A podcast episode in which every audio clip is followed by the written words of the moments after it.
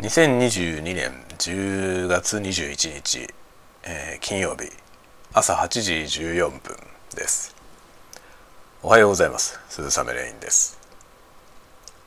今日はですね、普通通りの在宅勤務という形で、今子どもたちは学校へ行き、奥さんは仕事へ行き、僕は、家で仕事をするという感じでございますね。で、明日、実はですね、明日なんか会社説明会、業界説明会業界説明会みたいなやつ、よく行政がね、合同企業説明会みたいなやつを、コロナ禍の前はよくやってましたけど、それに近しいもので、民間の企業が行政の支援を受けてなのかな、行政から委託されてなのかな、業界説明会をやるということで、それに明日参加すると。僕は企業として、企業側としての、ブースを設けてね、就職を希望する学生さんとかその親御さんとか、が来てですね、なんかね、学生さんは普通にね、ご本人が来るわけですけど、明日のイベントはどうやら中高生も参加できるということで、中高生は保護者同伴で来てくださいねというふうになっているみたいですね。なんかそんな案内をね、もらいました。中高生は保護者同伴できますってことで、そういう感じで来るんで、よろしくお願いしますという話が来ておりました。なんかね、僕にしてみればね、何でもウェルカム、中高生もちろん中高生 OK だし、保護者がいるいないに関わらずね、もう知りたいという人が来たら何でも教えようと、こういう仕事ですよ、面白いからおいでっていう話をしようと思ってるけど、なんか企業によってはね、自社の採用につながらない人とはもう話すだけ時間が無駄だからって言って、中高生とかはね、差し当たりすぐ就活はしてないじゃない、そういうのの対応はしたくないと、そういう企業もどうやらあるみたい。すごいですね。だって中高生だってさ、そう遠くない未来に就職を考えるわけじゃない。なんだろうね、それはだから自社の採用に関係ないと思っちゃうところがすごいなと思ってそんなにお前ら時間ないのって僕は思うんですけど、なんか僕はむしろね、直近のそのね、来年卒業するけどまだ就職が決まってないっていう人もちろんね、そこはリアルに採用につながるじゃないですか。特に来期とか再来期のね、採用につながっていく、そこは直近のもう一番実利に近いところっていうのはそれは分かるけど、でどっちかというとまだね、進路を決めあぐれてるその中高生なんて、だってどこ行くか分かんないわけじゃない。そのこういう僕らみたいな業界に行こうかどうかすらまだ迷ってるでしょ、きっと。そこに対してお前らの相手はしたくないみたいなことを言ってるとさ、業界が細ってくよねと思うんだよね。で僕はもう全部ウェルカムですよっていう感じで一応言ってて、てかうちの会社自体がね、もちろんウェルカムなんですよ。だから今度高校生がね、会社に見学に行きたいみたいな話、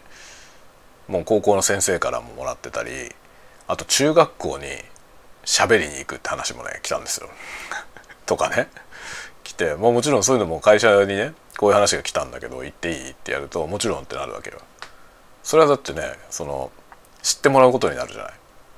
ない、ね、地元に、君たちの地元にこういう仕事してる会社があるよっていうのをさ、中学生に知ってもらうってことはかなり大きいよね。中学生なんてだってこれからでしょ、何でも全部これから考えるわけじゃない。自分がどういう仕事をするかとかいうこともね、その中学生の段階でもうこれって決まってる人はほとんどいないでしょ、ね、だから中学生に話しに行くってことはすごく未来のある話だと思うんだけど、ごめん今めっちゃむせって、そのむせたところの音を切りました。もしかしたら知りきれになったかもしれない、ごめんなさい。とかね、そういう話ですよ。未来ある若者たちにこうね、楽しいところだよっていう説明をねしたいなと思っています。明日のやつはまあだからそういう感じでその本当にね幅広く中高生から、実際今就活をしている学生、専門学生、大学生まで、もちろんね直近の就職をしてないまだ大学の1年生とかねそういう人たちも来るみたいですね。まあ採用のイベントではあるけどなんかねうちの採用につながるかどうかとかそんなことじゃなくてさ、もうね業界説明会ですから業界を盛り上げていこうよっていう感じでね、なんか自社に対して実利があるかないかとかそういうせこいことを言ってないでせこいこと言ってないでもうみんなで盛り上げようよって思うんだけどね僕はね。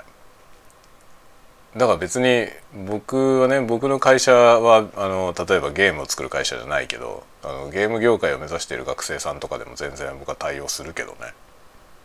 いやいいよってこういう会社あるよとか他の会社のことを紹介したりとかもすることもあるけどね。なんかそうじゃない企業も結構あるみたいで、まあ、それがね今回こういう行政のねやつで同じ同業他社というか同業でもないところもあるんだけどそのちょっと違った方向のね会社のところとかもあるんだけどそういうところとまあ一つのねそのイベントというか企画その、行政が企画したそれに参加した他の企業の情報っていうのが聞こえてくるじゃない。なんかあそこの企業はこんなこと言われたとかなんかそういう話聞こえてくるとあへえって思うんだよね。なんかその姿勢自体が全然違うところ結構あって、この間もインターンの斡旋をやってくれたそのあれなんですけどインターンの斡旋をしてくれた時もうちはさもううちにインターン来たいっていう学生さんはもう基本的にウェルカムで、まあそのウェルカムだけどいろいろな人がいるからねそのまあ、業種的にその自分が目指してる方向とうちが募集してる職種と全然異なってる人とかも応募してきたけどそういう人に対してもさもうあなたは違うからノーってことは言わないで全員受け入れたんですよね。でそれぞれに対してねだから全然違う仕事を目指してる人に対してはもう日数を少なくしてさどうせそんなに 何日もやってもやることないから、まあ、1日だけ来てもらってねでレクチャーしてっていうその業界こういう業界だよとであなたみたいなスキルだったらこういう仕事あるよとかさそういうことやったんだけどインターンシップなのになんかもうね採用みたいなもうそのインターン受ける即採用みたい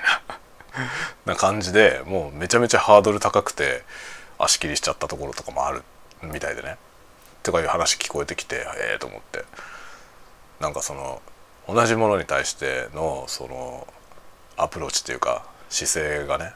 全然違う